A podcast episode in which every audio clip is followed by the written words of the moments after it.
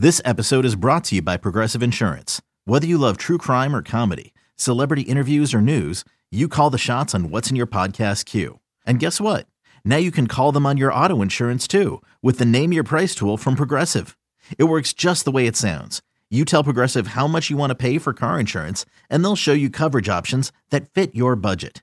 Get your quote today at progressive.com to join the over 28 million drivers who trust Progressive. Progressive Casualty Insurance Company and Affiliates. Price and coverage match limited by state law. I'm Alex Rodriguez. And I'm Jason Kelly. From Bloomberg, this is The Deal. Each week, you'll hear us in conversation with business icons. This show will explore deal making across sports, media, and entertainment. That is a harsh lesson in business. Sports is not And, as um, simple you know, I- as bringing a bunch of big names together. I didn't want to do another stomp you out speech. It opened up so many more doors. The show is called The, The deal. Deal. Listen to The Deal. Listen to The Deal on Spotify. It's time. It's time to hit the ice, Penguin fans. Chris Mack has you covered with all the news and notes surrounding, surrounding your Penguin. Only on Fifth Avenue Face Off. And welcome in. It is Fifth Avenue Face Off. Hi, I'm Chris Mack in 93.7 The Fan. How are you? I'm well. Uh, interested to talk about each of the eight teams that were eliminated in the first round of the Stanley Cup playoffs. And that's exactly what we're going to do today. We're going to bounce around a lot. Uh, we're going to bounce around from Boston to New York to Minnesota to Colorado to Tampa to Long Island to LA to Winnipeg, all over North America in an attempt to find out what happened to each of these eight teams this season and in the first round in particular that led to their elimination the Bruins, the Rangers, the Wild, the Avs, the Lightning, the Isles, the Kings, and the Jets. And find out where their off seasons go because I think that gives you an inkling and an idea of how the Penguins offseason may be handled, at least in relation to these eight teams, right? This is a quarter of the league that was eliminated in the first round. The Penguins didn't get there, but now these eight teams will certainly affect what the Penguins do when the offseason really does start to hit mid to late June after the Stanley Cup finals are over uh, and leading into the draft and then free agency in early July. So, with no further ado, we are going to bounce, like I said, all over North America. Scott Billeck from Winnipeg, uh, Andrew Knoll in LA, Stefen Rosner in uh, or on Long Island, I should say, Erik Erlendsson down in Tampa, Evan Rawal in Colorado, Jessi Pierce in Minnesota, Shaun Morash in New York. But we start with our guy Scott McLaughlin on what happened to the Bruins. And to get us started, as we take a look back at not just the first round, but the season as a whole for every team that went out in the first round, an Audacy brother of mine, Audacy colleague of mine from up in Beantown, WEEI, Scott McLaughlin. Scott, how are you today, man? And how's Boston handling things given the way the Bruins went out in the first round? I'm good. I think uh, the city as a whole is still pretty stunned, and the Celtics now being on the verge of elimination is not helping matters up here. So True, true. Uh, yeah. So you know, what was once a really promising spring is looking uh, pretty bleak for Boston right now. Well, what what was it? Because the Bruins looked like this unstoppable juggernaut, and granted, we've seen that a couple times in the last uh, decade or so, right? Where teams like the Lightning a few years ago have a remarkable regular season, and then they get to the playoffs. The Lightning were swept out in their case, right, a few years ago. Um, the Bruins get bounced by a team that just barely got in in the Panthers. Was it? Uh, I hate to use the term rust versus rest, but was it the Bruins not having to play a lot of high stakes hockey down the stretch and they came in dull and Florida was was sharp? Uh, was it was it a tactical mistake? Uh, a first year head coach for the Bruins in this case, not pushing the right buttons against the Panthers. From your from where you sit, what what went wrong? A little, little bit of all the above. Kind of broke down at every level. I do think the rest versus rust thing. I think that comes into play a little bit, uh, especially games one and two. I thought the Panthers looked like just a far more aggressive, ready team. Bruins seemed to not really be ready for playoff hockey. But I thought they got that out of their system and they went down to Florida for games three and four, played really well, took control of those games, took control of the series. They're up 3 1. Like at that point, that they're into the swing of it, you know, that they're playing playoff hockey. So how it all went wrong after that in games five through seven, you know, to me at that point, like not really playing meaningful hockey or whatever is that's kind of gone as an excuse. You're you're five right. games into a series at that point. You better uh, wake up. Yeah, you know, so they had they had a lot of defensive breakdowns that weren't there all year, just some terrible turnovers. Part of that is absolutely a credit to the Panthers. They're a great forechecking team. I think people are seeing that in their second round series against Toronto as well. But some of it was unforced errors. Some of it was just boneheaded plays, just blind passes in into the middle of their own zone. Two defensemen getting stuck below the goal line, like things that just weren't there all year that eh, really weren't forced by Florida and were just self-inflicted wounds. Um, the goaltending certainly didn't hold up. You know, they had really like historically great goaltending all year. Lena Ullmark, you know, we, we know he was dealing with something. He claims he was hurt, not injured. He says it didn't affect his play, but whatever it was, he cert- his play certainly declined as the series went on, uh, especially in games five and six. So that's a factor.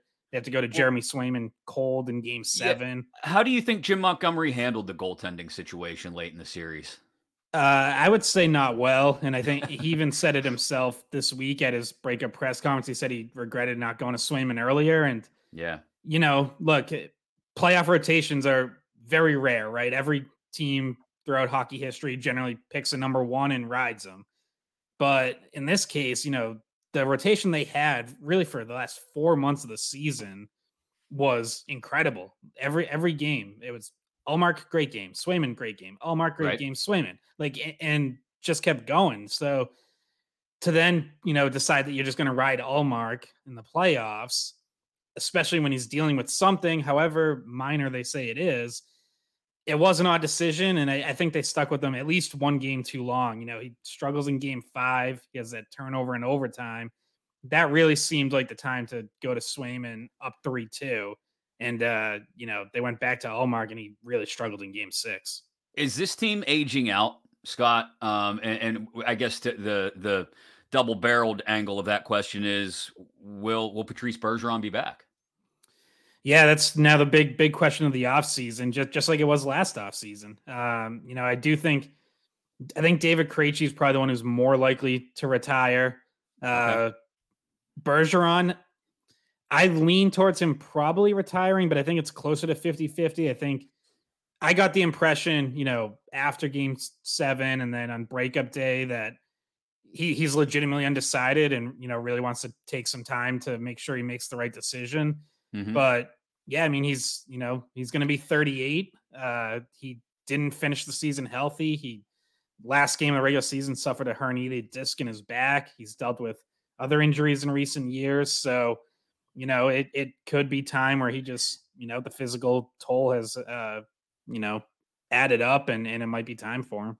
How does do they are, are they ready, I guess, to to look at this, you know, Don Sweeney in, in a, a, different way and how they construct the roster, especially if if Bergeron and Krejci should both move on with their life's work. Um, they're younger on the back end, obviously, than they are up front, but they've got they've still got David Pastrnak's not going anywhere. Um, do they do they look to perhaps and I thought they did a nice job at the deadline, obviously, leading up to the deadline and building out the blue line. Do they start to look at this because of their goaltending, because of the blue line, as we've got to we, have got to maybe invest more resources in the back end? You know, you've already got uh, Lindholm on a on a no move clause, right? Uh, and a and a big long extension to go with McAvoy. Um, do they start to look at constructing things a little bit differently? And is this maybe to, to bring it back to a penguin centered question, is this sort of the rebuild on the fly that they've struggled to pull off here in Pittsburgh? Yeah, I think there's going to have to be turnover and, and some sort of resetting, not only because, you know, if Bergeron and Krejci retire, like that's an obvious reset just for the franchise as a whole, and anyways, but also their cap situation. They have right. very little cap space, and between unrestricted and restricted free agents, they have 11 free agents. So uh, they obviously can't keep everyone. They're to have to maybe trade away some guys if they want to keep, you know, even three or four of those free agents. So there's going to be a lot of turnover. Um, they, like you said, they do have a solid foundation on the back end with McAvoy, Lindholm, Brandon Carlo in there as well. Mm-hmm. You know, they have the goalies. They, they might, if you're talking about freeing up money, like they might even consider trading one of them away to address know, holes elsewhere. I know a team that might be interested. yeah, there you go. Um, but yeah, up, up, front they'll certainly have work to do, especially at the center position. I think they they feel like they probably found one of their top two centers of the future with Pavel Zacha. Mm-hmm. That was a trade that really worked out well for them, but they would have to find another one because you know Charlie Coyle has moved up in the past, but he's he's limited offensively. So he, ideally, he stays as your third line center. So no first or second round picks this year or next year. No third round pick next year either. Um, it, it, you mentioned the the lack of available cap space until they get some decisions, especially on Bergeron and Krejci and what they may be able to do. What's the the biggest, I guess, the biggest priority for Sweeney, the the GM this offseason and for the organization as a whole? Is it just are they kind of stuck in a holding pattern until they get an answer on Bergeron and Krejci, or can they start to push forward towards July 1st and free agency without perhaps knowing what those two may do? Yeah, I think eh, they're definitely in a little bit of a holding pattern, but there are things that they can address. You know, like they can work out the restricted deals with guys like Jeremy Swayman and Trent Frederic. Mm-hmm. Uh, I, I, do think they would really love to keep Tyler Bertuzzi, who was one of those trade deadline acquisitions who fit in really well, tied for the team lead in scoring in the playoffs. Um, they could probably start those conversations and also start throwing out feelers for you know different guys that they might trade away to free up some of that money. So yeah, that all I think needs to happen no matter what. So they don't have to wait for Bergeron and Krejci on that. But yeah, depending on what they do, obviously that you know will ultimately affect how they move forward this offseason for people to keep an eye on the Boston Bruins from afar, Scott McLaughlin, WEEI. Uh, he will keep you up to date this summer on what's going on with their offseason. Anything else we should keep an eye out for other than all the stuff you just mentioned? When the Bruins pop up this summer, uh, how do we, how, what should we be looking for, I guess? Well, I think it, it, it is players that they might trade away. Like I, whether it is a goalie, you know, I, I think they would be more likely to hang on to Swayman. So you know, I think there's a lot of teams that'd be interested in Lena Ullmark. Two years mm-hmm. left, five million a year. It's going to win the Vezina probably. So that would be a huge one. They have some defensemen, you know, Matt Grzelcyk, Derek Forbort that they'd probably look to move. And po- if they if they're going to keep Bertuzzi, possibly even a forward, you could see Taylor Hall or Jake DeBrusk pop up in trade rumors. So okay. Some some big names there that they could uh you know look to move on from to both to free up cap space and to possibly recoup some draft picks, maybe get into the first or second round again. It'll be interesting to see for, for teams like both the Bruins and the Penguins, I think, Scott, where teams clear up cap space this summer in another tight cap crunch offseason. You know, who are those teams out there that have some space that may feel like they're on the right on the brink of something? I think of Ottawa off the top of my head, or maybe Buffalo, and are willing to make a deal like that to help free up cap space for an aging team like the Bruins or Pens, and perhaps uh, find a piece that puts them over the top. Thanks for doing this today. Really appreciate it. Enjoy the summer, and uh, we'll keep an eye out for everything that's going on up in Boston. Appreciate it again. Scott McLaughlin, WEEI. Thanks, Scott. Thank you so much for having me. Great stuff from Scott McLaughlin uh, up at WEEI in Boston. We keep it in the Audacy family. As our friend Shaun Morash of CBS Sports Radio joins me now. Uh, Mraz, ultimately, your Rangers failed miserably. No, uh, we're not going to do that this time. We're not going to go back and forth Jeez. like we do on Five Star Weekend on BetQL. We're going to have a serious hockey discussion. I'm ready. We're going to keep it real. Um, so, what the hell happened, man? I, I really thought Shesterkin was the key and that that would be enough to carry them through a couple of rounds um, to leave early in the first round into this Devils team that is now getting absolutely handled by Carolina in the second round. Um, what went wrong? Well, I mean, there's a simple answer and there's a complex answer. The simple answer is the Devils made a goaltending switch after game two to Akira Schmid, and he got extremely hot, and the Rangers looked borderline unprepared for you know what they were doing. He gave off rebounds. The Rangers weren't throwing off enough shots. They they love to pass first. That's what happens when you add a Patrick Kane. You still have Panarin, uh, and I just think the type of goaltending that Schmid brought to the table was not the type of offense the Rangers like to play. As they maybe overthink things and go for that extra pass way too often, but. Hot goaltending did him in, but it's tough to swallow that when you see how much the Devils' goaltending situation went in flux here in round two versus Carolina. Yeah, what struck me, you mentioned Patrick Kane in there. It, eh, it, was he even on this team? I mean, he was eh, he was missing uh, down the stretch, especially, but then in the playoffs, what contribute? This was supposed to be the key piece. Yeah, and he had the big goal. I guess it was in game two when he went end to mm-hmm. end. It was unbelievable. But after that, really nothing. At least, at least Vladimir Tarasenko brought them a big punch. But the real problem is every time the Rangers had a power play after those first two games, they struggled mightily. And that top unit continued to feature Patrick Kane and Artemi Panarin on it, both of whom are pass first type players more than shoot first type players. And the Rangers, when they were cooking last year, eliminating the Penguins, eliminating the Hurricanes, it was Mika Zibanejad from the corner. It was Chris Kreider in the center. And, you know, maybe you only had Fox or Panarin passing the puck. Now you had three passers out there in that first first unit. Tarasenko went to the second unit. That was brutal for them. Um, they're they're limiting the power play time of guys like Filip Chytil and Alexis Lafreniere and and kind of holding the young guys back. And I think basically the Rangers in what seemed like the perfect addition, just be as top heavy as possible, might have added too many cooks to the kitchen, and it totally disrupted where their strength already lied, which was that first power play unit. So what happens then? Tarasenko, Kane, just off to free agency, and they use that cap. It's not a ton of cap space that frees up. Actually, that's like six mil, I want to say, between the two of them.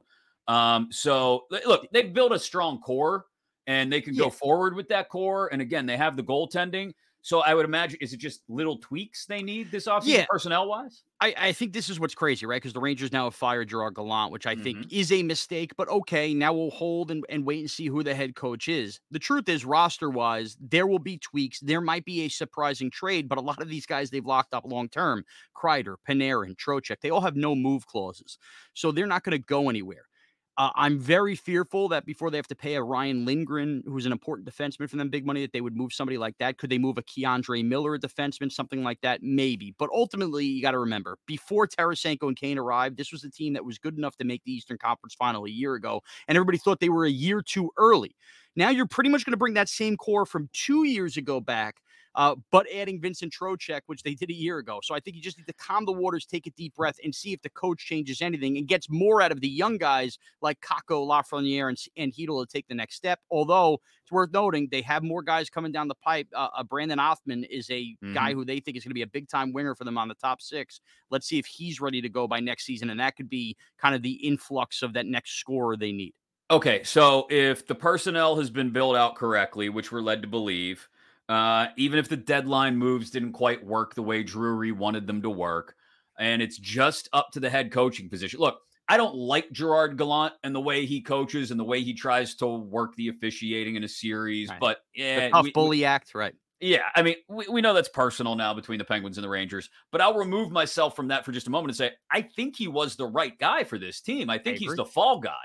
Um, and so what what are they looking for then in a head coach? Well, I, I think if you were to knock Gallant on one thing and one thing in particular, it would be being almost too hard on the young guys. I mean, they have this the kid line is the line that obviously generated a lot of offense for them last year. Uh-huh. Uh, and I keep mentioning the Chytil, Kakko, and Lafreniere. A lot of their future and foundation is built on those guys. They just lined up Lafreniere, I mean, uh, Chytil long term they feel as if they're not getting quite the returns. I mean, Kakko was a number two overall pick, Lafreniere, number one overall pick. By next year, which will be year number four for Kakko, year number three for Lafreniere, at some point these guys got to start becoming 30 goal scorers because uh, that's the type of you know hype they had coming in. So I think the thought was Gallant might have been holding them back a little bit, leaning on his veterans too much. Those guys were playing an average of five to six minutes less of ice time per game than some of those True. big lines.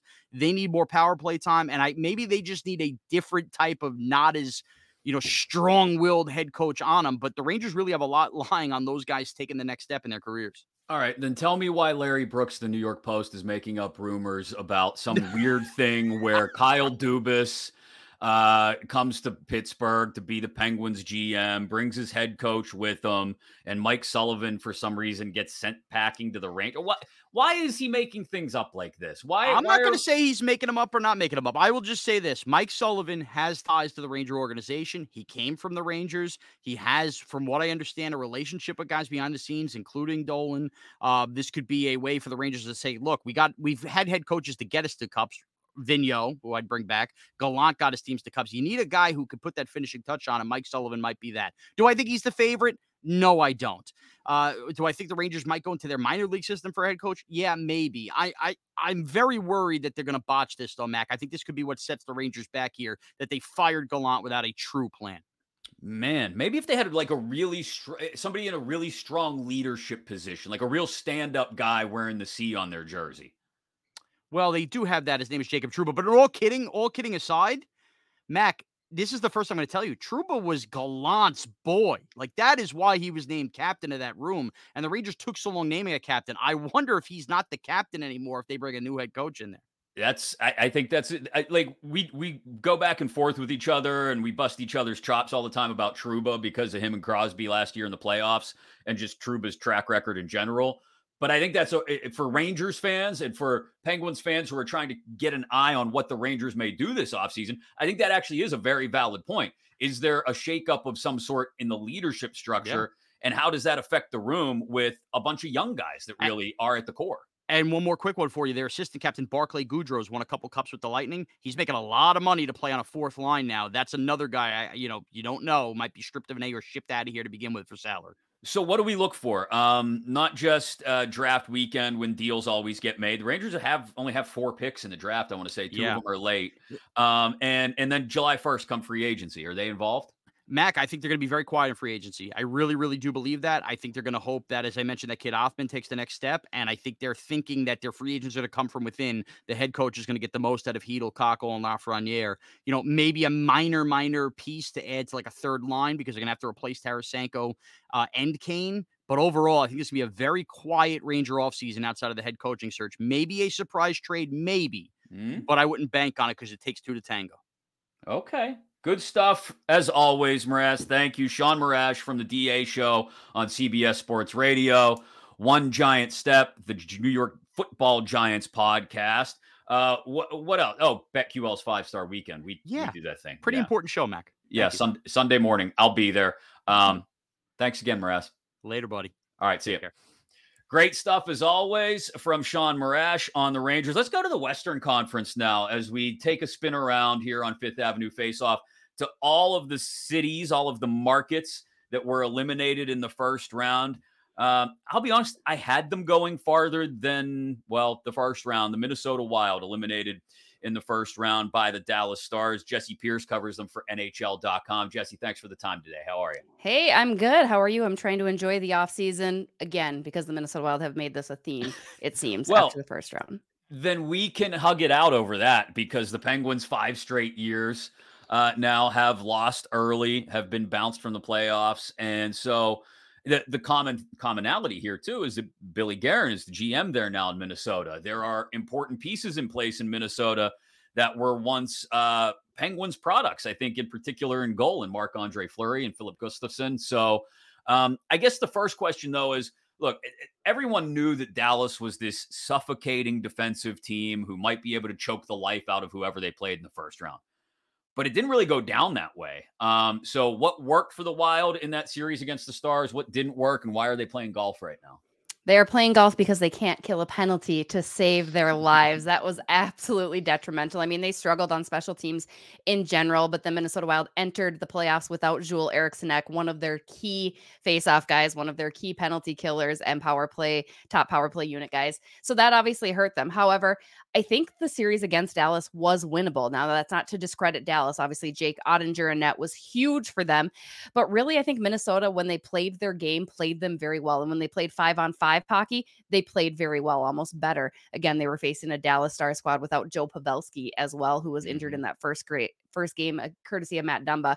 Um, but really, that's what it was. Special teams, I think, was was awful. And then it seems like Minnesota just kind of gave up. I know they mm. obviously did not, but it seemed certainly, you know, their losses in five and six were different than their loss in game four. I think their losses in five and six, they just seem to not mentally be there. Again, that's my perception, but I think that's what really hurt them in the end. Dallas seemed to want it maybe just a little bit more.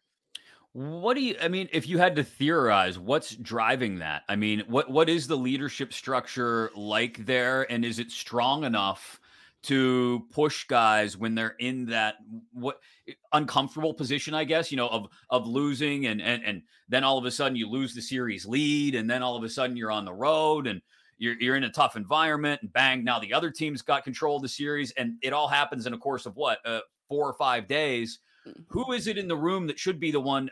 I would imagine like a, a Marcus Foligno maybe or a Matt Zuccarello, but do they are they the guys that are kind of driving, steering that room? I mean, they generally are. Jared Spurgeon's obviously wearing the C, but he's less mm-hmm. vocal. Marcus Foligno, the big loud voice in there as an alternate, and Matt Dumba, another big voice as an alternate. But yeah, Zuccarello, Marc Andre Fleury. I mean, there's a good mix of veteran presence with the youthfulness that Minnesota has.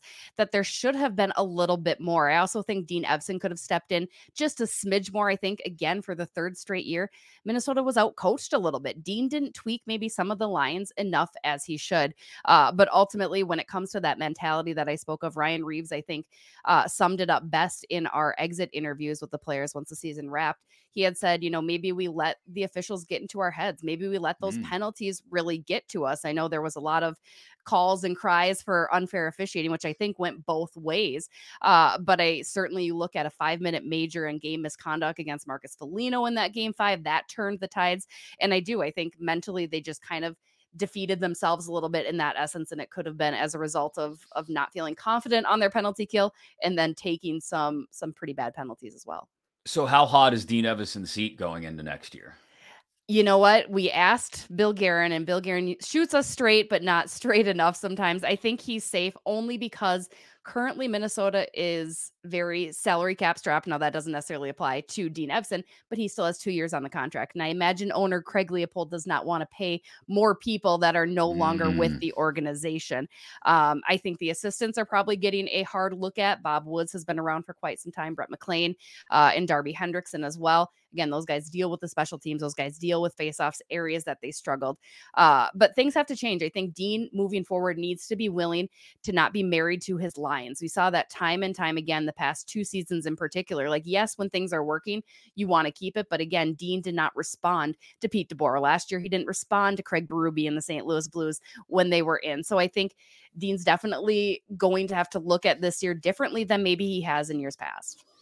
So when we look up around the weekend of the draft, um, what are they going to be up to? Knowing that you're staring down the barrel of Dumba and Klingberg, both uh, going to free agency, I would imagine. Some m- middle of the road uh, depth pieces like Nyquist and Sundqvist, both unrestricted free agents as well.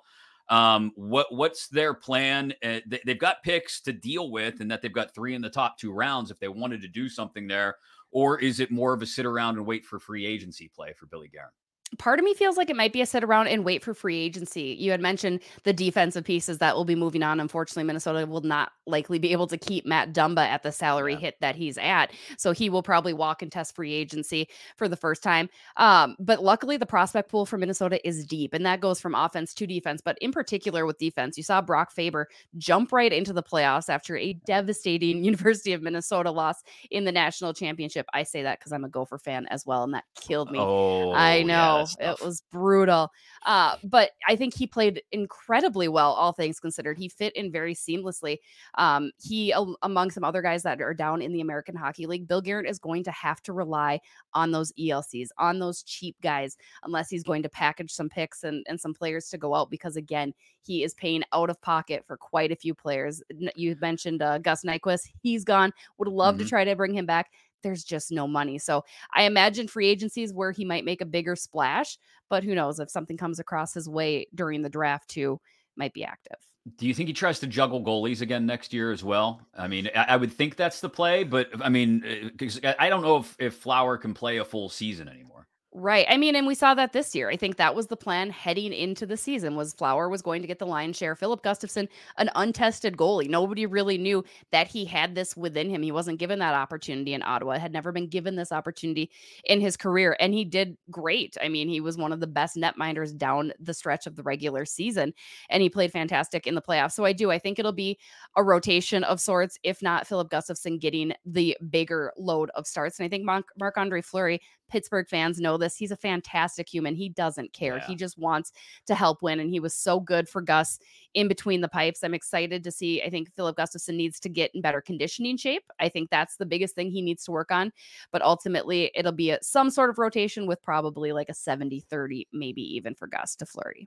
I mean, if if the Wild would like to be so generous as to donate one of those goaltenders back to no. Pittsburgh, no, no. Mm, it's mm. worth a thought. I thought maybe, maybe, maybe just if, if there are two things Penguin fans would like to have back in retrospect, and look, they both made sense at the time. It's the Derick Brassard trade, mm. uh, where Filip Gustavsson was sent to Ottawa, and it's the Murray Fleury decision, which made all the sense in the world at the time. But now in retrospect, you just go, oh no. Um, so I guess um, well, we we appreciate you entertaining the thought for all of about one two, se- I just like him in the locker room. He's my favorite person to talk to. So that's oh, really just selfishly. He's just the best person I've ever spoken with. He's a fantastic human. Tell him everybody in Pittsburgh said hello and misses him and loves him. And uh, thanks again, Jessi. I appreciate you uh, dialing us in on the wild just a little bit as we get ready to enjoy the summer. Thanks again. Always appreciate it.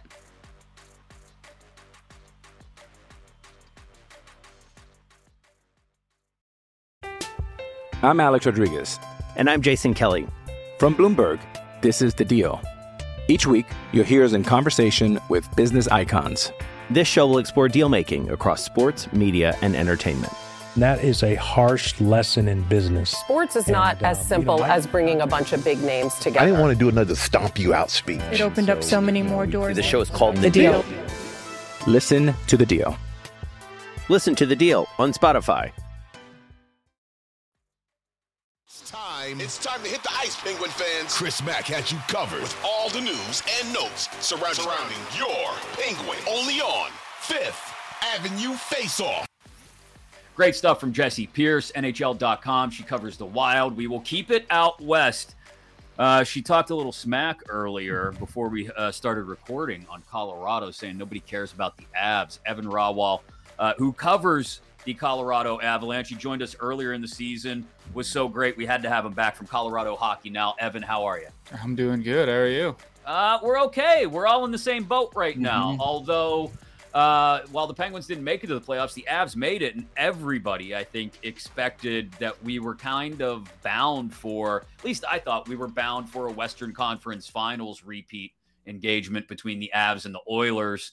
We didn't get it. Uh, we get the Bruins bounced in the first round. We get the Avs bounced in the first round. Upsets all over the place. And the first question we have to ask is, what the heck went wrong? No depth. The Avs just do not have the depth that they had last year, and it became more and more apparent. And once once Valeri Nichushkin left the series with you know his personal issues, where there's still just a lot of mystery around what's going on there, right? It really became apparent that the Avs just don't did not have the depth to, to keep up with Seattle, who I mean, we've already seen in the second round the depth is what they have. Everyone on the team can play and it it was it was a big issue for the Avalanche throughout the playoffs and they did not get a single goal from a bottom six forward in the playoffs, which is just remarkable and when you consider it was a one goal game in this game 7 that that that kind of makes a big difference. So yeah. that that was that was the difference for the Avs does anybody look at it as sort of a, a, it's it's hard to say one removing one person from the lineup and and you just mentioned Nichushkin as well so uh, two people from the lineup maybe and and people I think forget about I don't want to say forget about Gabe Landeskog you can't forget about him but you know he wasn't there for so long that I think people forgot about the fact that he was missing and there is a huge trickle down effect I would think to then guys being elevated. We've seen it here in Pittsburgh over the years where when they don't have the depth Malkin or Crosby is out or another top six forward. Um, they don't always have, they have guys that are ready, willing uh, to step up, but not necessarily always able. Did that trickle down effect when you took the Landeskog absence, when you, when you pile Nichushkin on top of that? Is that what led to that depth being exposed? Absolutely. I mean, Landeskog was gone all year, so it was something that they had kind of had to play around with all sure. year. Um, but Nichushkin, that was just it was a bridge too far for the team. Once he left, uh, they had already you know were missing guys, and they have basically been injured the whole year. But you know, so seeing guys just leave in the playoffs was not a huge surprise. But uh, they they didn't go out and really get any forward help at the deadline. They got Lars Eller, who's you know he's past his prime. He's a yeah. defensive center at this point. He's not a big goal scorer. So once Nichushkin was down, they they didn't really have anyone to fit in. I mean, Matt Nieto was who moved in the top six, and Matt Nieto is, you know, he didn't he scored I think one goal in the last 26 games. So that's kind of how bad things were for the Avs. But yeah, it it, it really was a trickle down effect, and you know, Landeskog's absence was really felt in the playoffs uh, and obviously Nichushkin as well. Well, they've got an opportunity here going into the offseason to kind of remake all of that depth, though, right? With, I, I want to say, everybody on the bottom two lines, if not then some, is an unrestricted free agent, a couple restricted free agents in there as well, like Alex Newhook. Um, they've got an opportunity. And look, the blue line is strong. I, I, I, don't know. Maybe you saw it differently in, in the series against Seattle, but I, I don't necessarily – lay the issues at the feet of anybody on defense. But they're, I, I, think they're lucky in regards that they've built that out fairly nicely and can move forward with the blue line that they have for the most part. They've got an opportunity to to remake the the bottom six or maybe even the middle six if you want to look at it that way. Um, what do you think their game plan is going into this offseason? Well, the Landeskog news gives them a little bit of clarity in that they mm-hmm. can kind of use that cap space next season. Uh, but yeah, they're going to have to remake the bottom six. You got Darren Helm, who's likely going to retire. Uh, Andrew Cogliano, he could keep playing, but you know he's 36. You know he's played 1,200 games. He might call it a career too. And Matt Nieto is going to be an unrestricted free agent, so I don't I don't know if any of those guys will really come back. So they're going to have some some room to play with. They don't have a ton of young guys ready to come up and step up in the NHL, so they're going to have to find some guys. Uh, but yeah, defense is in good shape. Uh, the one thing that they might do is, you know, they have Bowen Byram was up for a new contract. Mm-hmm. Uh, Devon Toews is one year from unrestricted free agency, and Sam Girard's got four years. So I could see one of those guys getting moved. This could be the year when one of those guys get moved. Probably not Byram, um, but one of those guys gets moved for a for a sec for some forward help because they have a lot of high end defensive guys uh, signed moving forward. So it's just a matter of kind of spreading things out um, throughout the lineup. But that's something I could see happen. Let's workshop some things here. You're you're you're you're singing some sweet music to my ears, maybe as far as getting a top pairing compliment to Chris Letang in his last couple of years with the Penguins, Devon Toews. Um, what what what's Colorado looking for in that kind of deal? Is it you know I I I think about a team that's that's got so much in place. It, they're not necessarily building for the future. I don't think they're looking for draft picks, which works because the Penguins don't have any to deal really. Um, is it, it you mentioned forward depth, but the Penguins are a team that's in a similar boat and that their depth, you know, their their their bottom six is just a disaster. So, what what do you think? I'll, I'll put you in. I'll put you in Chris MacFarland's shoes. What's he looking for? It's it's got to be a top six forward who's you know got some term on it. So okay, the, the Avs. I don't think they want to trade Devon Toews, and I, and they they might not trade him. It's just a matter of can they get him to agree to a long term extension that kind of fits right. within the team? Because after Devon Toews, they have to deal with Mikko Rantanen's next contract. So it just kind of keeps building on each other. So I don't think they want to trade Devon Toews.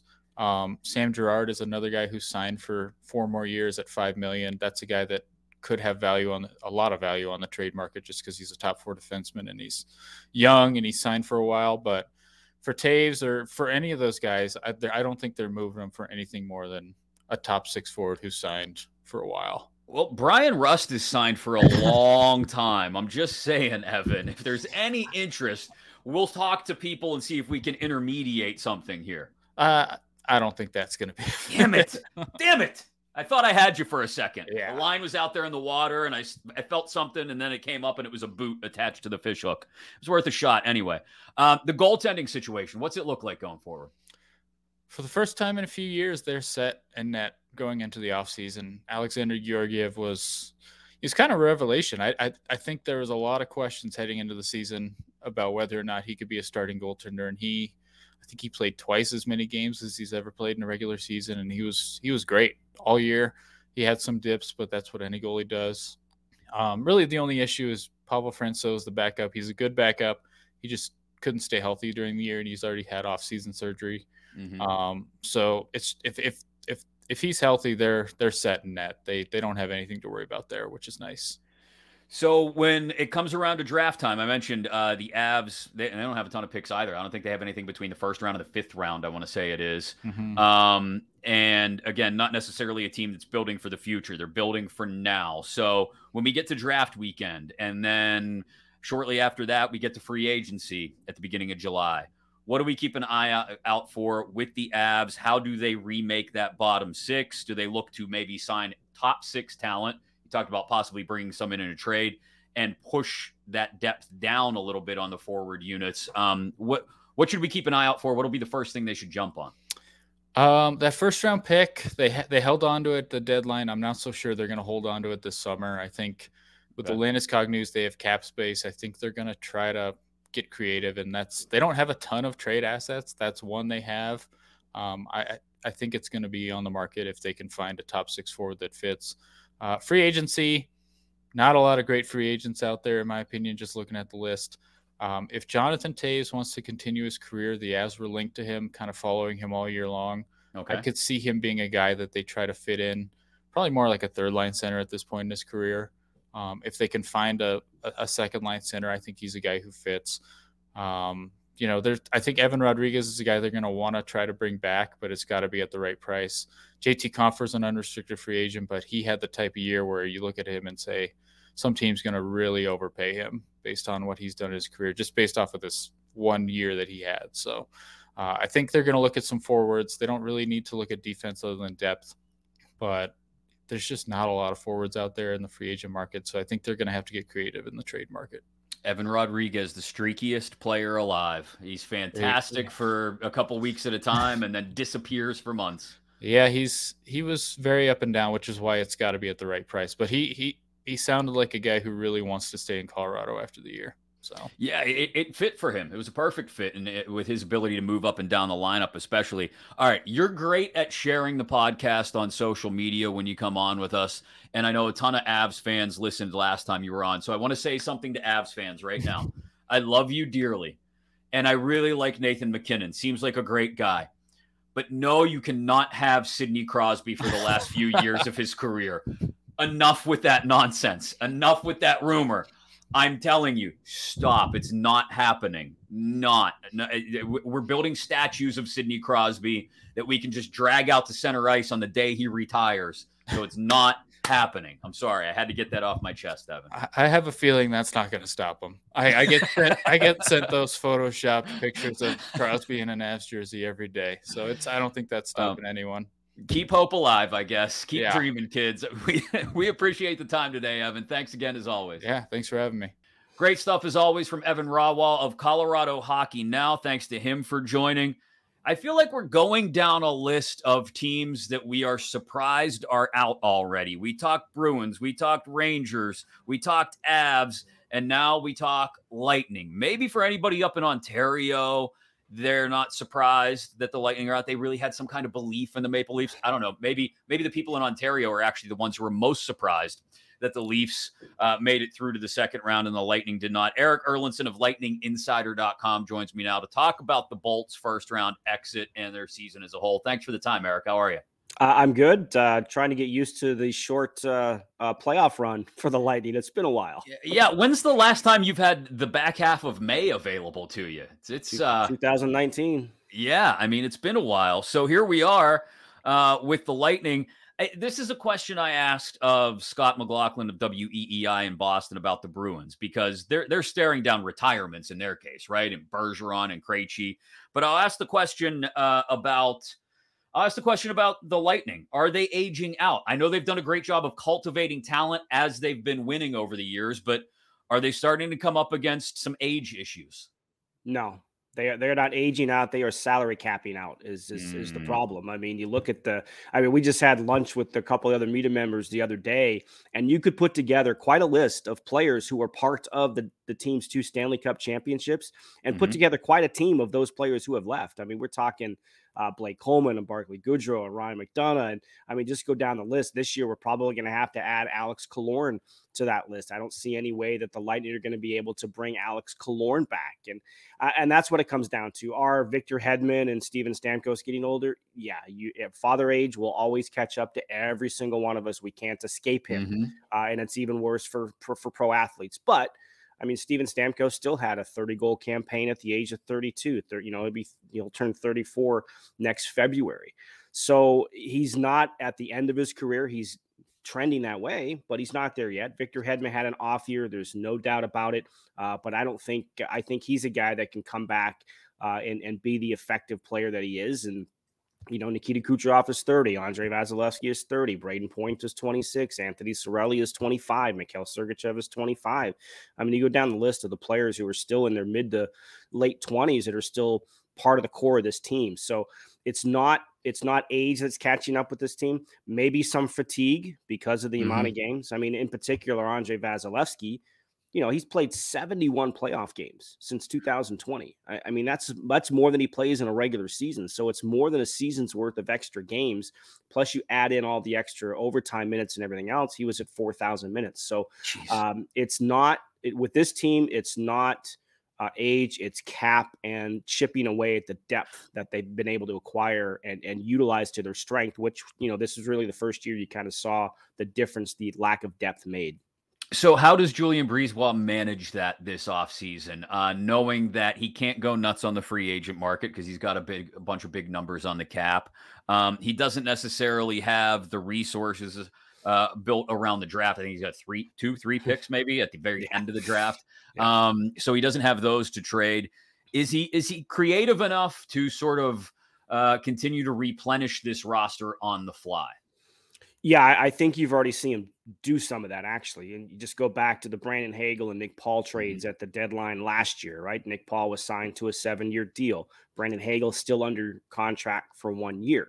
Uh, and he was a, you know, he comes off the best offensive season of his career. He was a great fit with Nikita Kucherov and Brayden Point for a good part uh, of the regular season um, you know, odds are they'll get him tied up to a long term deal. You know, the, the, the deal to bring in Tanner Jeannot. I, look, I know it was a lot to give up, and he didn't perform, and and Julien BriseBois is catching a lot of heat for that trade. But Tanner Jeannot was not brought in for this year. He's an RFA. Uh, the expectation is he will sign a longer term contract to keep him around uh, and get him comfortable with the system. You know, Mikey Eyssimont, it's the same situation, right? They bring him in from San Jose, you know, a guy in his mid 20s who's just kind of on that cusp of maybe finding out who he is. They sign him to a two year deal that's very team friendly. And, you know, and they're going to have to hope that some of their prospects, you know, they don't have grade A prospects because of the number of picks they have traded away through the years but they do have some guys that they feel can come up and contribute. So that's how they're going to have to do this. They don't have a lot of money. Uh, actually, as bad as the cap situation's been for the Lightning the last couple years, this is probably the worst year, depending on whether the you know look the cap's only going to go up a million. There is some talk that maybe the PA will push for it to go up a little bit more, maybe, you know, inject that inflator clause that mm-hmm. they have in there to kind of open up some more space. But uh, it's it's going to be difficult. There's no depth. Uh, there's no doubt the depth is going to be, you know, chipped away a little bit more again this year. I think you have to look at a guy like Ross Colton, who is a restricted free agent with arbitration rights. Maybe he's the guy you have to trade to get back some draft picks, you know, because you probably can't afford him. So there's a lot of affordability, yeah, at work here for Julien BriseBois. He definitely has his uh, his uh, his hands tied and his work cut out for him. So uh, w- when he's looking at, for example, you mentioned Killorn, uh, it, it, that's probably a no go just because of what the market rate is going to be for an Alex Killorn. Uh, are there other unrestricted free agents? You mentioned a couple restricted free agents. Are there other targets that he can retain that he has an eye on, or it, when you look at the Lightning's roster, it doesn't seem like it's really primed for a bunch of turnover. So if that's the case, can they bring back in essence much of the same team? Minus Killorn and, and a couple other uh, smaller pieces, and say, hey, we believe we're still good enough to make runs. We were just tired. We just hit a wall or whatever it may have been in that series against Toronto. They feel that way. There's no doubt, especially when it comes to Andrei Vasilevskiy, who admitted after the season was over that maybe he didn't handle himself. He had dealt with some new issues that he'd never dealt with in his career in terms of mental fatigue and some nagging injuries that he tried to push through. So he's always going to be the key. As long as he comes back and can be the Vezina style uh, caliber goalie that he has been the previous five years of his career, then they'll always have a chance. So they feel that way. Um, as far as the UFAs, uh, I'm not expecting Corey Perry back, not expecting Pierre mm-hmm. Edouard Bellemare to return. Uh, in, interesting to see what they're going to do with Ian Cole. You know, the, with with Hedman and Sergachev on the left side. You know, they've got Hayden Fleury under contract, but is Hayden Fleury a guy that you're going to count on to take on some of the minutes and roles that Ian Cole picked up, who picked him up for Ryan McDonagh? You know, right. those those are some important uh, minutes that they're going to ask that left side D to play. Um, so like the bottom lines, the bottom six will look different. There's no doubt. Eyssimont coming back really helps, but you know, with no Bellemare and no Perry, most likely, uh, that's the area that they're probably going to have the newest faces. Uh, mm-hmm. But it, it, will be interesting to see what they do because the defensive depth. I feel better about their depth right now than I did maybe towards the end of the season because of the way that Darren Raddysh performed at the end of the mm-hmm. year, as well as uh, Nick Perbix. Um, but they still have questions on their depth on defense. And uh, that's the one area, if they're going to target something in free agency, that's probably where, where it will come. And it'll probably become on the left side. The one thing we always come back to with Tampa, the one consistency, aside from some of the big names, you mentioned Vasilevskiy, Stamkos, Hedman uh, at the top of the list, is Jon Cooper. Um, and in the NHL, we know what the environment is the easiest thing to change sometimes, just ask Gerard Gallant, is the head coach, even if he's not the primary problem. Uh, we're similar, though, here in Pittsburgh, in that Mike Sullivan has been here, two Stanley Cups. Uh, a lot of people say, well, fine, get us another one now or get us close to one. Uh, in Jon Cooper's case, the track record is much more recent. So I, I don't want to say, is Jon Cooper on the hot seat or how, how much longer should Jon Cooper have to you know trade off the the cup rings that he's brought to Tampa because I, I think a he's a very good coach and b um, he does deserve a lot of leeway. But what is his I guess what what is his position within this organization in so much as is he is he here until he doesn't want to be anymore? You get the sense that that's what the case is, mm-hmm. and mm-hmm. if you look at the way that the team performed, like I was one who didn't I anticipated this was the year Toronto was going to get past Tampa Bay in the first round and finally break that curse. I mm-hmm. didn't think it was going to happen the way it did. The Lightning yeah. thoroughly outplayed the Leafs most of that series.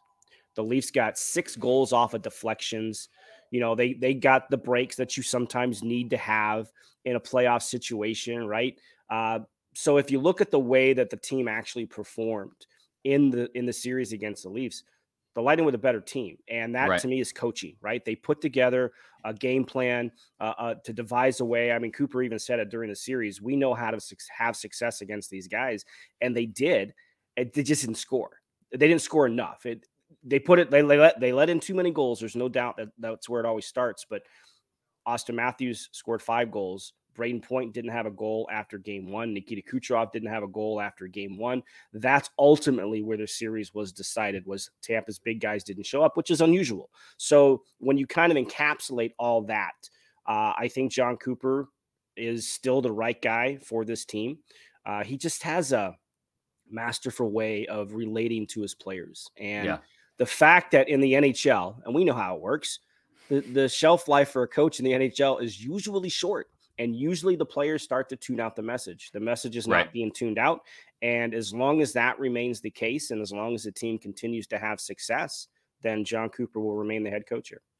So when we get to the end of June uh, in Nashville at the draft, and we push through to free agency starting a couple days after that, uh, what's the first thing we should keep an eye out for from the Lightning and what they may do this offseason? Well, it, it, might actually happen before. Like I mentioned, Ross Colton is a guy to keep an eye mm-hmm. on. If uh, you know the Lightning have a pick until at the fifth round, I think so. They're going to sit pretty bored at the table there at, uh, at Bridgestone Arena for a few hours uh, on day two before they even get a chance to go to the microphone. So if you're going to recoup recoup some draft picks, that's probably a guy to look at. Uh, if after that, it's probably going to be a quiet you know, the only thing you wonder, you know, they do need a um, backup goalie. I don't expect mm-hmm. Brian Elliott to be returning anytime soon. Um, so uh, that's the one area that they're they're going to be busy. If uh, look, they just signed Matt Tomkins, who I think was Canada's goaltender at the Olympics last year. You know, is, is he a depth guy or is he a guy that you're looking at to back up Vasilevskiy? I don't know the answer to that right now. So that's the one area I look at. Otherwise, I don't expect them to be busy with the uh, unrestricted free agent market. The thing to keep an eye on is their own guys, right? It's uh, you know Brandon Hagel. I mentioned him. He's scheduled to be an RFA after next season. And the bigger one to keep an eye on is Steven Stamkos. He's entering yeah. the last year of his contract. Uh, he's eligible to sign on July 1st. So that's the one thing with this team. Just like last year when they came out of the gate and re-signed Cirelli, Cernak, uh, and Mikhail Sergachev to extensions, will actually be trying to keep their own guys. So they, if, if they're going to be busy, that's the one area you're probably going to have to look at. Is that BriseBois try, blowing you up there on the phone, trying to find out what, what's going on in Pittsburgh? Uh, no, it wasn't. You're supposed to lie, Erik. You're supposed to lie right through your teeth. Yes, we have a very important call coming up. No, I appreciate the time as always. It's great to catch up with you. We'll look forward to doing it again next season. But thanks for the time and breaking down uh, what happened with the Lightning, not just in the first round, but throughout the year, and what to keep an eye out for with them this summer. Erik Erlendsson, Lightning Insider. Thanks again for the time. All right, thanks, Chris. I appreciate it. Be well. Yep. Thanks, man. Great stuff from Erik Erlendsson, uh, who covers the Lightning, Tampa Bay Lightning for lightninginsider.com. Great to catch up with him from the tropics to, well, another island of sorts. Stefen Rosner of the Hockey News. Uh, he covers the Islanders and he's, well, Long Island. That's where they play. Uh, Stefen, thanks for making the time today. How are you? No problem. How are you? Great, great. Um, and interested to hear what happened to this Islanders team that I'll be honest, I thought was because of the way they play, I always look at them and say, regardless of whether they're hot going into the playoffs or not, the last four or five years, I've always looked at them and said, I do not want to face them in the playoffs because they play prototypical playoff hockey. But it didn't work this year. What failed them in the first round? Yeah, I think first off, special teams, right? They uh, mm-hmm. ended the regular season with the third worst power play in hockey. I think it was around 15.8%. And you look at the teams that make it, you know, when you get to the playoffs, Special teams is huge. And the Islanders, five on five against Carolina, they dominated. For most of that series, they dominated. It was just special teams went one for 18 on the power play. They allowed five power play goals for the Carolina Hurricanes. So, yeah, it's um that's not going to get it done. And you had Sorokin, you thought, okay, if Sorokin came into the series, sure, he would have to bail him out a bunch of times. And unfortunately, he didn't really do that early in the series. Game two, you look at that at that game. Is it his fault of the bounces? No, but there's a few goals in that game that he's got to stop as the elite goaltender that he is, and it doesn't come through. Look at game six, that overtime winner that sneaks past Sorokin, you know, you feel for him because he was elite that game. Yeah. Kept that game close. I mean, they were Islanders were dominated in the third period. They tried to sit back with a one goal lead. It didn't work. And then that goal goes in. So it was a combination of a lot of things. It was also that major issue with the Islanders where in every postseason run where they've come up short is they couldn't get that one extra goal. Mm-hmm. And unfortunately, if they get a goal in the second period, do they win that game and force the game seven? Probably just didn't happen. Well, have they considered, you know, when Lou Lamoriello takes a step back and looks at how this thing is constructed, is he going to consider that as, you know, that that's the one uh, th- through line or thread or overarching piece to this when they've fallen short the last few years is hey, it, what I said, hey, great playoff style team, but they can't punch through for that one extra goal. You still have to be able to score. You can't win everything to nothing. Um, is it going to change the way Lou Lamoriello manages this roster? Well, we're trying to figure out if Lou's coming back. You know, all the information has it is that his contract's up. He wouldn't talk about that the last time we spoke to him, which actually was in Tampa April 1st. Someone asked him about it, and he goes, maybe get your facts right, something like that about yeah. his contract. he was not done. happy just, about that. Yeah. No, and it's a you have to ask the question. We all sure. agree that we think that it's his was his last year, and we're figuring out right now that the long process of him not talking because he hasn't addressed the media yet. Neither is Lane is they're trying to figure out what's next. If he's back, whoever is back, yeah, you look at like they need another elite forward. They got Bo Horvat at the deadline. You know, the offense wasn't really there during the regular season when he joined over. Barzal did get hurt. They only played six games together. And in the playoffs, he had one goal, which was a shorthanded goal in garbage time in a game. So he didn't live up to expectations. But Horvat's a goal scorer in this league, sure. But is he that elite sniper this Islanders team has been longing for? I don't think so. That that guy, maybe Oliver Wahlstrom turns into that guy. The problem right now the Islanders have to deal with is they have UFAs. They have to figure out if they want them back. They don't have a ton of cap space, and if they want to do sign a player like that or trade for a player with a high annual value, they got to move some contracts. A guy like Josh Bailey, who's at a $5 million cap hit, who was a healthy scratch often and did not play a single posting game, you know, you, you got to find a way to move on from those guys, whether it be a, including a draft pick or buying. You have to do something to alleviate your cap issues in order to make it even possible. I think getting a puck moving defenseman might be a higher priority because that changes everything. A puck moving defenseman might help get more offense as well as help the defensive zone as well. So, yeah, the Islanders have a lot of question marks they got to figure out. Well, yeah, and I don't think people think of the Islanders roster in this way, but when you break it down, you're right. You, you end up looking at, I want to say, eight or nine contracts at an average annual value of $5 million or more per year.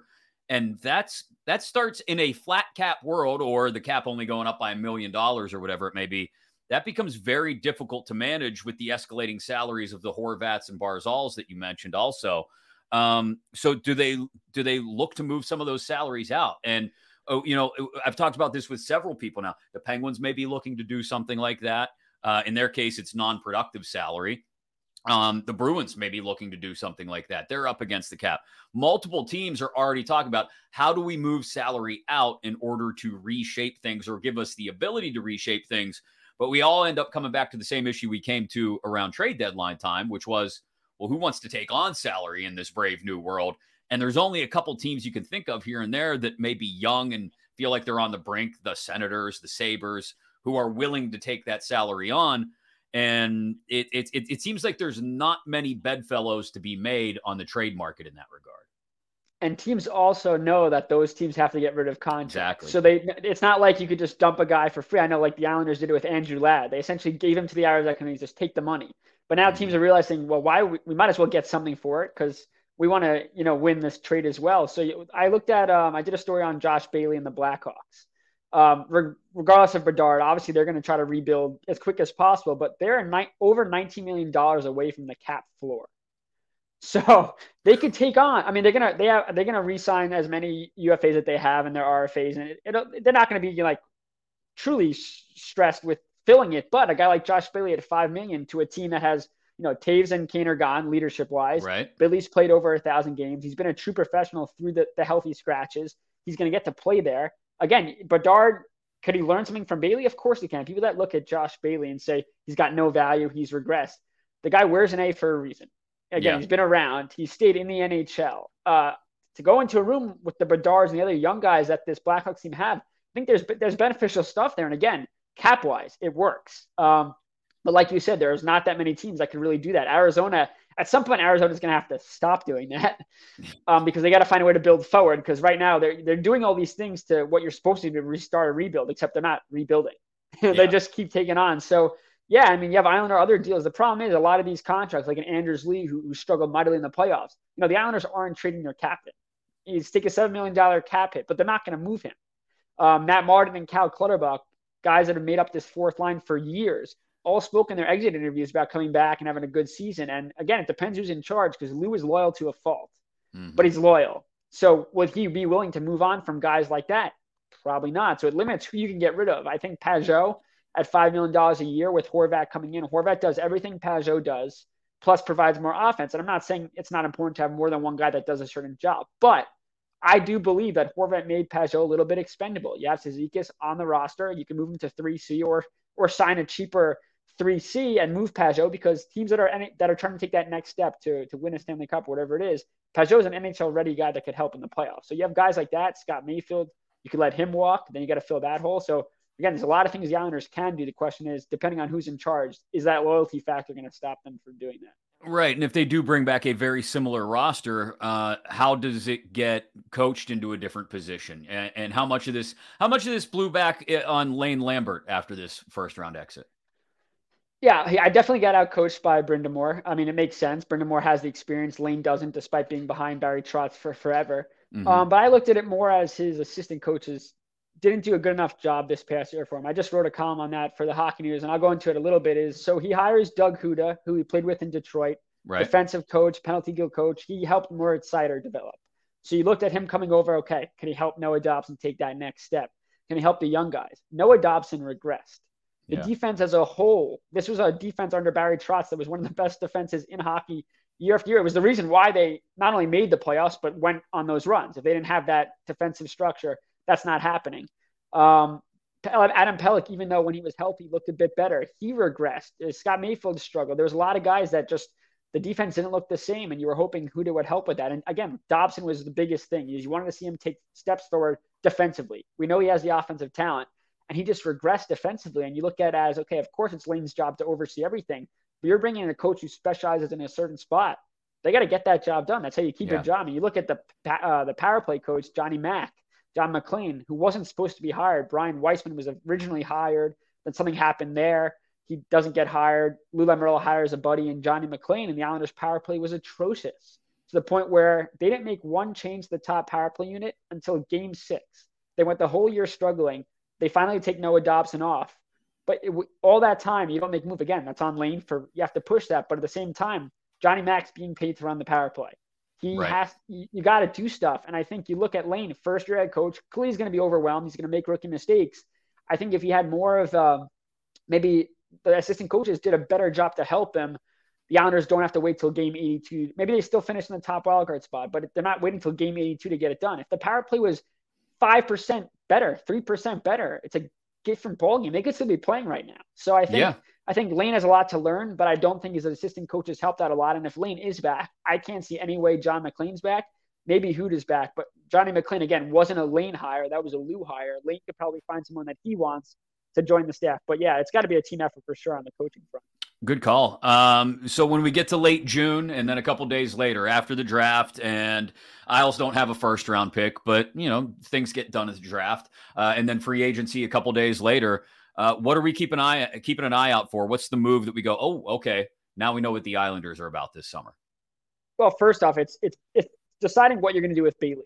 Are you going to trade Bailey at the draft? Are you going to buy him out when the buyout window opens up? That's the first order of business because you got to make the clear cut decision. He, if Bailey said that he wants to be back, he's got one year left at five million. But he said, I don't want to be back. I don't want to be watching if I'm back. Well, right now you look at the roster. He's going to be watching next year if he's back. So I think he's going to talk with Lou, whoever's in charge, and they're going to probably find a way to make it work. And I think if a new gem comes in that maybe likes Bailey, they might keep him. But you, you look at, you know, it's funny. Barry Trotz always spoke so highly of Josh Bailey. Mm-hmm. Could he end up in Nashville? I don't know. You know, there's oh. things that got to be done. I'm not saying that's going to happen, but you know, talk is cheap. If you really like the guy, yeah. go go bring him in. But again, I talked about Chicago. They could buy him out, which saves them 2.3 million um, next year. But then it's you know they have to pay him again over time, so that's 1.6 the year after. So again, that's a year, not this upcoming year, but after Sorokin's a free agent. You're looking at him getting a max deal. You got to have as much money. I know the cap's going to go up, but you got to have the money. So I think the first order of business is is starting to clear because last summer in August, when we were waiting to hear about Kadri coming to the Islanders and stuff like that, and that was really close. And yeah. the sources told me that that was very close to the point where Kadri's camp said to Lou, like, we want to sign with New York, is what, what I was told. And Lou said, okay, I, I just got to make the cap space. And come the end of August, that cap space was never created. You can't be in a cap strap in August. Yeah. Like that's you had the Islanders didn't make any moves to the deadline last year. You could have moved some contracts and put yourself in a better spot for free agency. And again, the Islanders only one acquisition summer, and that was trading for Romanov, which which seems like it's going to work out. But again, this is a team that had a, a, lot of holes when there was talented players available. Not saying Kadri was the right guy. I don't think he would have been the right fit. But you again that you have to figure out your cap situation well before August because you have to improve this roster. You, if you run it back with this roster, you know, again, it's a, it's not that the core is completely old. There's a lot of young talent on here. There's a lot of question marks. And again, the way they play, you know, they tried to play Lambert hockey early in the year. The offense was good. I think it was over 3.5 goals per game for the first couple of months. The defense struggled. And then when it was time for crunch time, they reverted to Barry Trotz hockey. So it really depends on you know who you're going to let go and who you're going to move based on the direction this team wants to go. If you want to get rid of this whole defensive only structure, you got to bring in speed and skill. If you're going to stick with this defensive structure, which I think doesn't make sense, you need right to me the regular season and the playoffs are two different leagues. Yep, two different exactly. sports. Um, and you look at the teams that are they're like the New Jersey Devils. Like speed is something that doesn't change. You know, even if the Devils are struggling to finish, they'll always have speed, which is hard to defend. You know, the Islanders have Barzal fast, and Engvall, who's a UFA that's probably going to command money.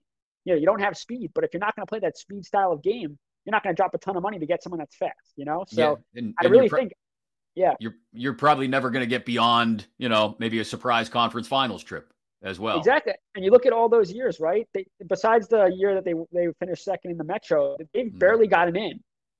You know, their style of defense only wears you down during the regular season, where you'll get into the playoffs but you're not getting smoothly on Barzal. I, you know, Barzal talked about it as exit interviews. He goes, I don't want to have to be fighting at the end of the season to make the playoffs. I want to be looking at February and thinking, all right, we're good, you know? And the honors yeah. under haven't really had that. And that's something I think would help a lot in terms of, you know, the injuries they always deal with and the age. You know, I'm not saying this, this team is ridiculously old that people are playing out to, but, you know, maybe they don't play as much down the stretch. They, they save some energy and all that stuff. I mean, these guys go into the playoffs all banged up and bruised and they battle. We saw them battle to get to the semifinals, but again, it wears, it's wear and tear type of hockey, which again, I don't think works successfully for full 82. Like I said, the Islanders didn't play that way for the first half of the season, and they played to it to make the playoffs. But I just don't think it works.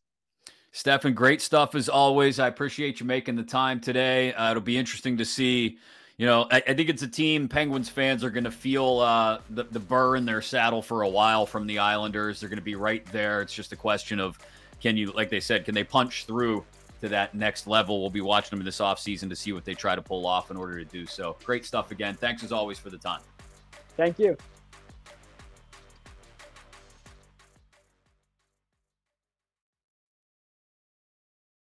Time. It's time to hit the ice, Penguin fans. Chris Mack has you covered with all the news and notes surrounding, surrounding your Penguin. Only on Fifth Avenue Face Off.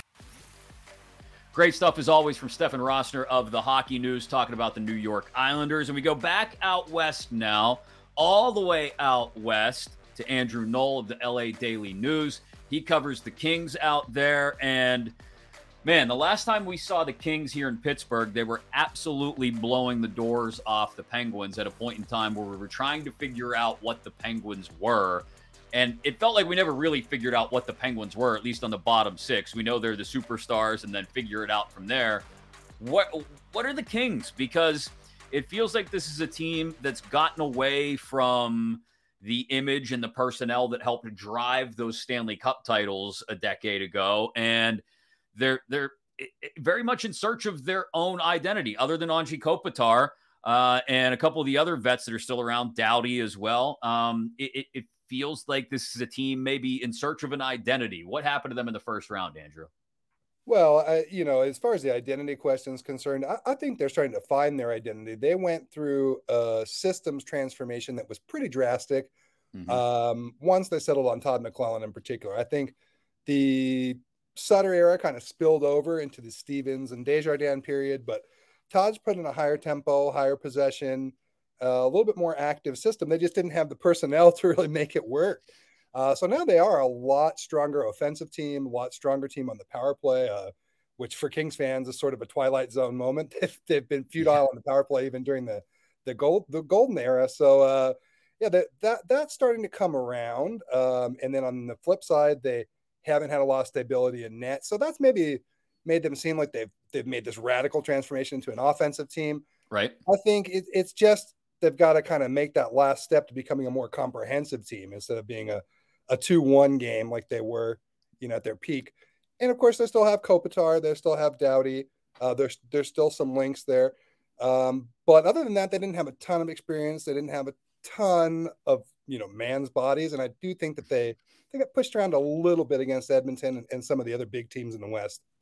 Yeah, second time in, uh, or second year in a row, pardon me, to go out against the Oilers. I don't think there's any shame in going out to the Oilers with all the talent on that roster, but um, how how did they plan to stay with that team, and how did they fail to execute that plan? I guess in a first round, where again, there's no shame in going out to the Oilers given the speed and the skill there, but how did they plan to slow it down, and then how did they fail to execute that?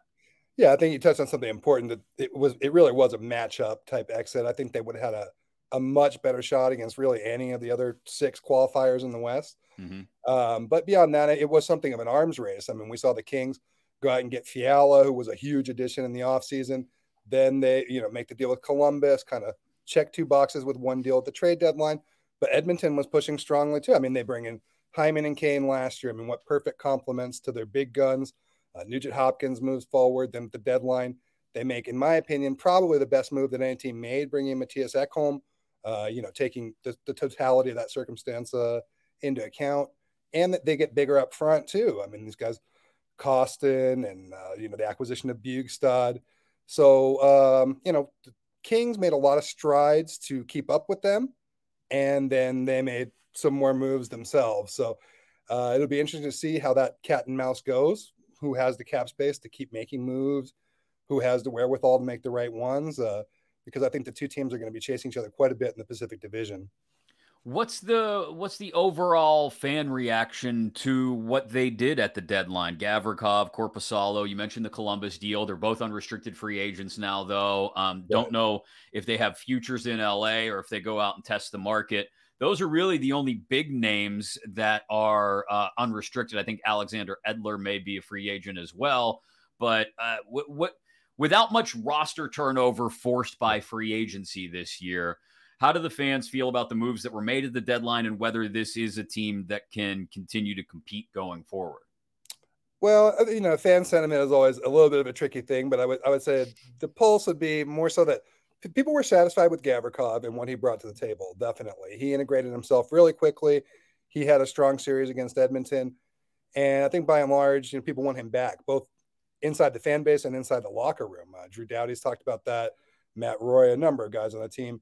Uh, with Korpisalo, it, it, was a best goalie available move. And as yeah. you know, a lot of times it's really hard to get a goalie at the deadline. I remember 2019, the Sharks were really looking for one and they had to settle with what they had. I mean, there, there are years where no roster goalies move or something really cumbersome like the Fleury trade. So that they were able to get somebody in there to give them another option was a good thing. We'll see about the future. Um, I think at this point they would like to bring him back because they don't really have another option. But if something comes along where maybe a guy is on an ELC or a bridge deal and he, they think he's a strong option for the future, that could happen.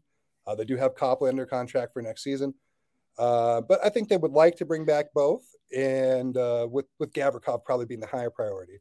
So if if they look at their roster right now, Andrew, and they say, okay, we're happy with what we have.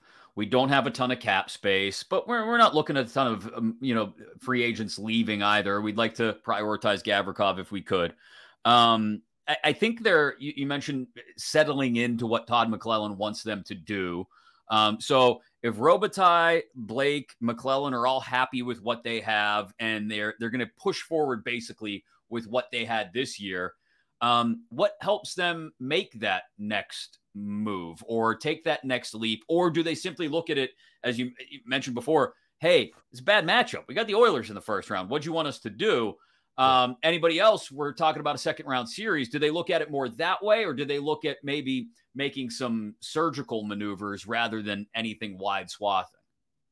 Well, they better have them look at it that way because there's a great chance they'll be facing Edmonton again and again and again. I mean, the divisional setup really puts them on a collision course. Yeah. Um, so I, I don't think that they're thinking, okay, how can we keep pace with Edmonton with every move? It's not that level of obsession, but they certainly can't think that, oh, well, we got a bad draw and we won't next time because it's very likely these teams continue squaring off. Right. Um, I, but on the flip side, I think they have a lot of built in runway. If you look at this build has been very unconventional in the sense that you've got a couple ties to the old, the, you know, veteran guys from the old teams. And then you've got a number of bridge players that they've brought in but their top prospects really haven't made much of an impact yet. Quinton Byfield is starting to find his way. Arthur Kaliyev has shown flashes. Uh, Alex Turcotte has missed considerable time to injury.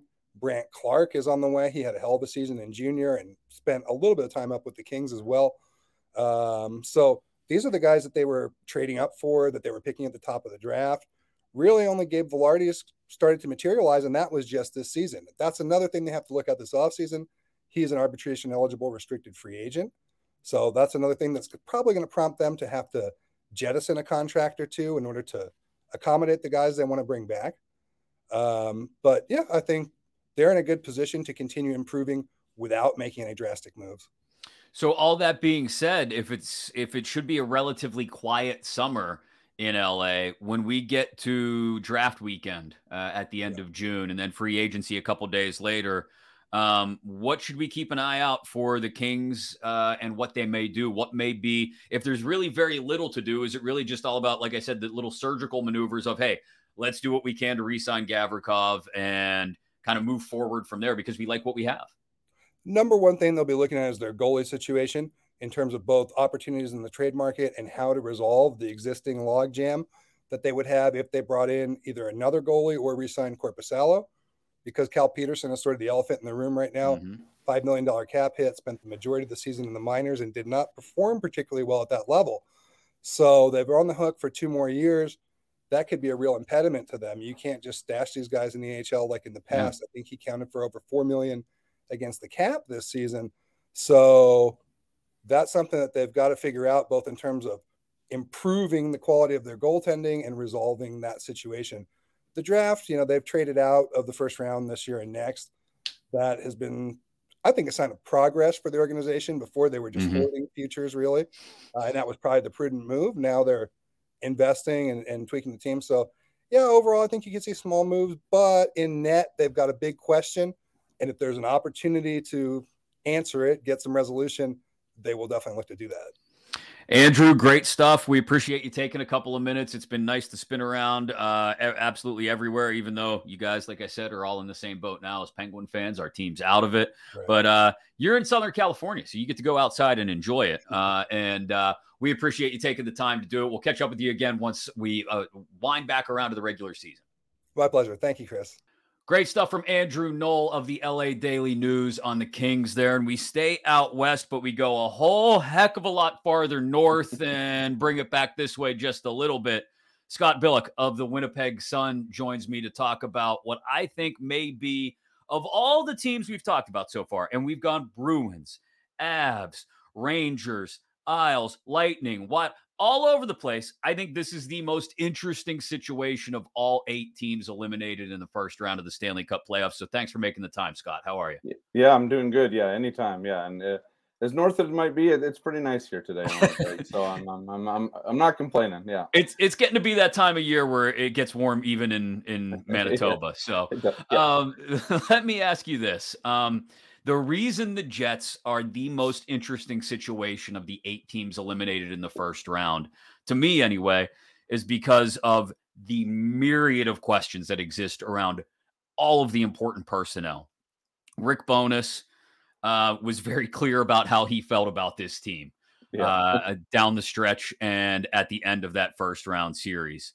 Uh, the leadership of this team, uh, the Wheelers, the Scheifele's of the world, um, they were very clear that they were disappointed with themselves in some cases. Um, yeah. th- this could be w- with the number of unrestricted free agents, at least in the bottom half of the roster, um, with Bowness's situation, with so much up in the air. This could be uh, really a summer of upheaval in Winnipeg. So let's start with this. Um, what failed them? Because there were times this year where they looked unstoppable, especially earlier in the year.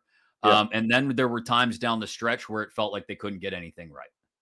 Yeah, they failed themselves, to be honest with you. Like, I mean, that's what failed. They failed themselves. Like, if, if you look at the first half of this season, you'll find a team that was up to January 15th of this year, first place in the Western Conference, like right. above the Vegas Golden Knights they had one of the best records in the league, obviously, at that point. I think at one point they were third in the NHL, maybe fourth around that area in terms of their, their overall record. And and they got there by playing a style of game that uh, you know some context here. The Winnipeg Jets for the last few years have played a a very much a game where it's like, okay, hopefully we can catch lightning in a bottle for five minutes in a game, score 3 mm-hmm. goals, and walk away with a win, right? This year, Rick Bowness comes in and implements an actual system into this team that that that is predicated on hard work, aggressive forecheck, um, you know, activation of the defense, which you know seemed like this was this foreign um, you know concept before before he came in this year. Um, I mean, Rick Bowness turned Josh Norrisy or Josh Norrisy, uh, that's Freudian slip there, Josh Morrissey into a Nor- Norris candidate, right? And and so Eh, you know that all that happened within the first half uh, you know the first up to january 15th let's say. Right. You know right, right around the end of the new year and or after, right around the beginning of the new year. And and so you know we we see this team playing such a great brand of hockey. It, it's it's aggressive it's heavy it's it, it's it, it, it's speedy you know and, and they're playing to a lot of different strengths. They're getting great goaltending from connor hellebuyck as they always do and then it just it just ceases to exist. You know, like they, they cease to play a winning style of hockey, and and that's the biggest question mark I think on this whole year is why did they quit playing that way? it showed them, it led them to a lot of wins. It led them to a lot of good feelings. It led them to, you know, career years for a lot of these guys. From Mark Scheifele scoring 42, cracking the 40 goal mark for the first time. Josh Morrissey, obviously, I mentioned earlier, career highs across the board. All these guys, like, almost every guy in this team was either touching career highs in terms of you know like uh, even like let's say top six guys that sort or uh, middle six guys a lot of defensemen were, were, were coming out. Dylan demello turned into a goal scorer at times. Like there, there was a lot of things that happened but they, they just stopped playing that brand of hockey and and, and it i don't know why and and a lot of people here don't understand why because it, it led them to wins and then when they went on and they lost 9 of 11 they completely got away from that game but part of that they'd gotten away from that game earlier than that, and they were still winning games just on on, on talent alone. Um, and Connor Hellebuyck being as good as he can be at times, and but then yeah, and it was just it was a struggle from that point on to find that game again. They found it the last month, three weeks of the season. Um, they looked as good as they did before, and then their analytics were great. And then they hit the playoffs, played a tremendous game one, right? Like that yeah. game one against Vegas was the exact blueprint. That is how they played in the first half of the season. And then they decided not to play that game again outside of the first period in game two. You can call the pushback in game three to get it to overtime, whatever. Yeah, this, my point was they caught lightning in a bottle in that game. And that's the way that this team used to play. And so they fall back on these old habits and and stuff like that. And at the end of the day, you know, they get bounced in five games. And yeah, it leads us to where we are now. We're, we're going to be talking about guys like Mark Scheifele, Connor Hellebuyck, Blake Wheeler, Pierre-Luc Dubois, who may not even be here next year. And this team had something in that first half of the year, and, and they let it slip. So where how do they reconcile all of this? Uh, a team, including the leadership group, who failed each other uh, yeah. down the stretch, with a head coach who let them know that they were yeah. failing each other very clearly and now yeah. they're all supposed to walk back into the same room this fall. Yeah, I mean it, it's an interesting thing because yeah, I mean Rick Bowness came out after Game Five, and everybody's seen it now. Fifty-six seconds, I believe it was, of pure being just he was pissed off, right? I mean he yeah. was mad. I, I think I think there was a lot of air let out there from that that had built up. Um, I, I mean he said it, and and you could see it during the last half of the season. Like Rick has never been a guy who has um, hit his emotions I think though during the second half of the year when they were going, he had to uh, coddle is an interesting word, but you know there was times where he had to um, more hold your hand than than you know be that angry, be the angry dad or the disappointed grandpa or whatever, right? Mm-hmm. Like he, he wasn't he couldn't do that because I don't think you were getting the response. He saw what happened after he he benched Mark Scheifele in Carolina. Um, Mark Scheifele didn't play very well for the next nine or ten games, and you know that's a problem in and of itself. Um, and you could spend a long time on Mark Scheifele and the way that he's played over the last few years. But um, yeah, it, it's it's just one of those things where I think he I think he just he let it out, and you know it was interesting because we get to the garbage bag day interviews on on on the Saturday. They got bounced on on on Thursday. They did the garbage bag days on on the the, the following Saturday, two days later. Mm-hmm. And you know, you sort of expect somebody to come in there and say, "Hey, you know, like, yeah, we not might not have liked what Rick said, but that's not the problem here. The problem is it was us. You know, like we didn't right. perform at a, at a level." To a man, not one of them said it, right? And and that mm. and that's that's a bigger problem, my opinion, is that yeah. the, the accountability is not there, and it's just like they there was the joke around here was there was more pushback in that garbage bag day interviews than there was in game five for sure. Um, you know, in a large part of the season, right? And and so and, it did it created this weird thing. Rick Bowness was not supposed to speak on Saturday. He came they changed that at the last minute after he got you know thrown under the bus by 14, 13 or 14 guys that day. He comes out and he kind of has to, and, and, so he walked back the word disgusted. He'd rather not have had yeah. that one. But here's my problem, and you know we've all been watching the playoffs you watch what happened with Rod Brind'Amour after the Carolina after Game Three in Carolina where they got mm-hmm. uh, rolled eight four, and and Brind'Amour gets upset at the team. And what does Carolina do? They respond, right? They respond right. come out in that game. After that game, uh, New Jersey head coach Lindy Ruff comes out and wrecks or you know railroads his team too, and and and and then you have Nico Hischier come out, and I think Damon Severson came out too. they're like, yeah, like that's unacceptable. And that's just something that you would like to see around here in Winnipeg. When Boston got bounced in the first round, I mean, that's a huge upset. And but Brad Marchand comes out and owns it, right? I mean, guys yeah. like that come out and own it. We didn't see that here in Winnipeg, and that's that's a big problem. So uh, where does it um, where does it go from here? If it's not a a breakup yeah. of the boys, right? Uh, if it's the same room coming back, the same group playing for Bowness. Um, yeah. Un- unfortunately for the rest of the league, anyway. Um, fortunately for for Jets fans, that mm-hmm. probably means Connor Hellebuyck isn't going anywhere. Um, and, and it it gives them yeah. a, an opportunity to try and run it back under Bowness one more time. But again, with that dynamic that exists now do some of the big names, some of the leadership pieces have to go out, and and can they necessarily pull that off this summer? Yeah, I mean it's a huge, it's, it's a monumental task this offseason for Kevin Cheveldayoff, the general manager of the Jets here. Um, you know, I think they can shed a guy like Mark Scheifele and, and Blake Wheeler and still be okay. Um, a part of that is I think you know that changes the culture and the leadership completely in this room, in this dressing room. Um, I, I, think it opens the door for a, a bunch of different guys to, to you know, I think Jets fans would hope would change mm-hmm. um, the culture from within uh, through you know th- through of course the next couple years. But one thing that a lot of these guys said at the end of the year was they don't want to be here for a rebuild, and and I honestly th- there's not really an appetite in this town for one. Uh, you know, I, I, yeah. tickets season ticket sales have dwindled. Um, it's it's been a big issue here. Um, you know, there some nights this year they're down 2,300 fans at times. You know that that's not a good thing for the second smallest, and you know you can't really. Right.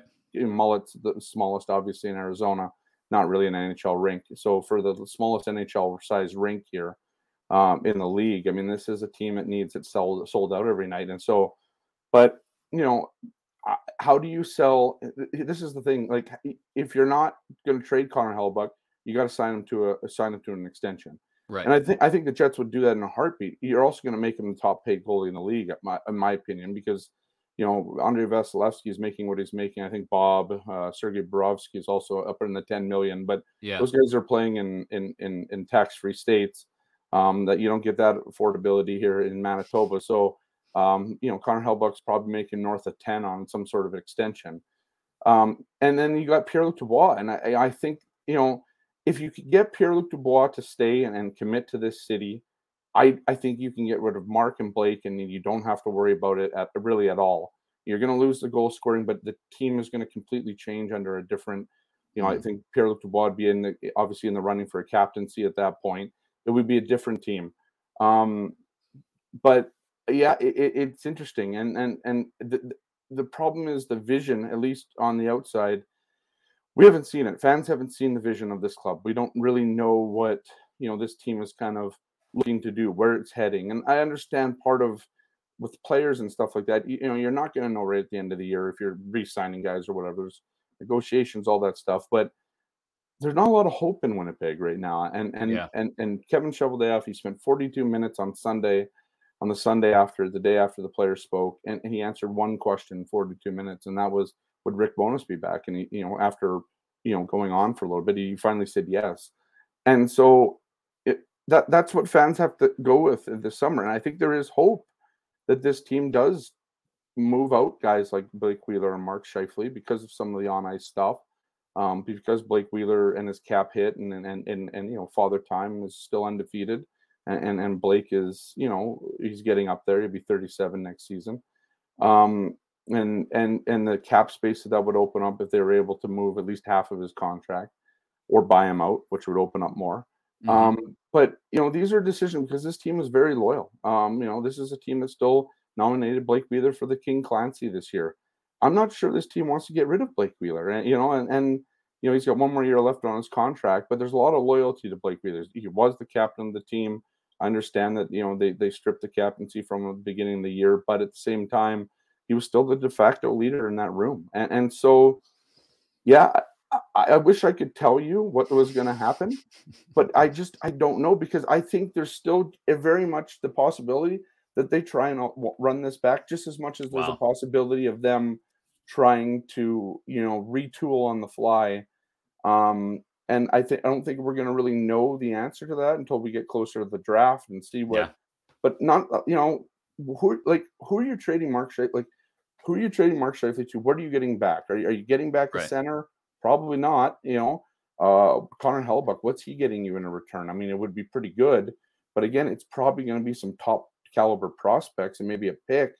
I don't know if you're and, getting like a you know a top center, right? That what you need to replace potentially Mark Scheifele and Pierre Dubois. So, and, and, good luck yeah. making ca- the cap space work on all of these prospective exactly. deals for both sides as well. Yeah. Man, great stuff, yeah. Scott. Um, like I said, I think we saved the best for last because it's the most fascinating situation of the eight teams sure is, uh, that were eliminated in the first round. I appreciate you making the time today. No, it's going to be something like you said. I think draft weekend will be the the sort of hinge point in the in the summer yeah. in the off season for the Winnipeg Jets to see where it goes from here. But thanks again for making the time from up north. We appreciate it, and we'll catch up again once the regular season starts. Yeah, for sure. I appreciate it, guys. Thanks for having me. Great stuff from Scott Billeck of the Winnipeg Sun. I, I'll say it again. The Jets are going to be fascinating to watch this offseason if you're a fan of the NHL. Even if you're just a Penguin specific fan, think of the different targets you may have in mind from that roster if the Jets decide, it sounds like they're going to run it back, we're more likely to run it back, but if they decide to tear it down. And certainly goaltender would be at the top of the list, although again, cap space is the problem here. How on earth would the Penguins find the cap space to trade for a Connor Hellebuyck and then re-sign a Connor Hellebuyck? Maybe just a pipe dream. Maybe. Uh, we will continue as the playoffs continue to talk to all of the teams that get eliminated or you know, people who cover the teams anyway.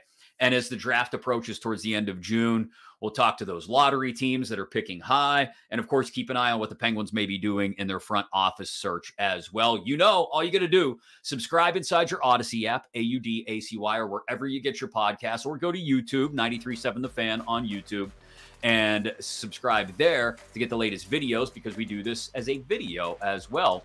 Fifth Avenue Face Off. Uh, every single week, we'll keep the episodes coming to you so you get the latest content on both the playoffs and the Penguins off season right here on Fifth Avenue Face Off.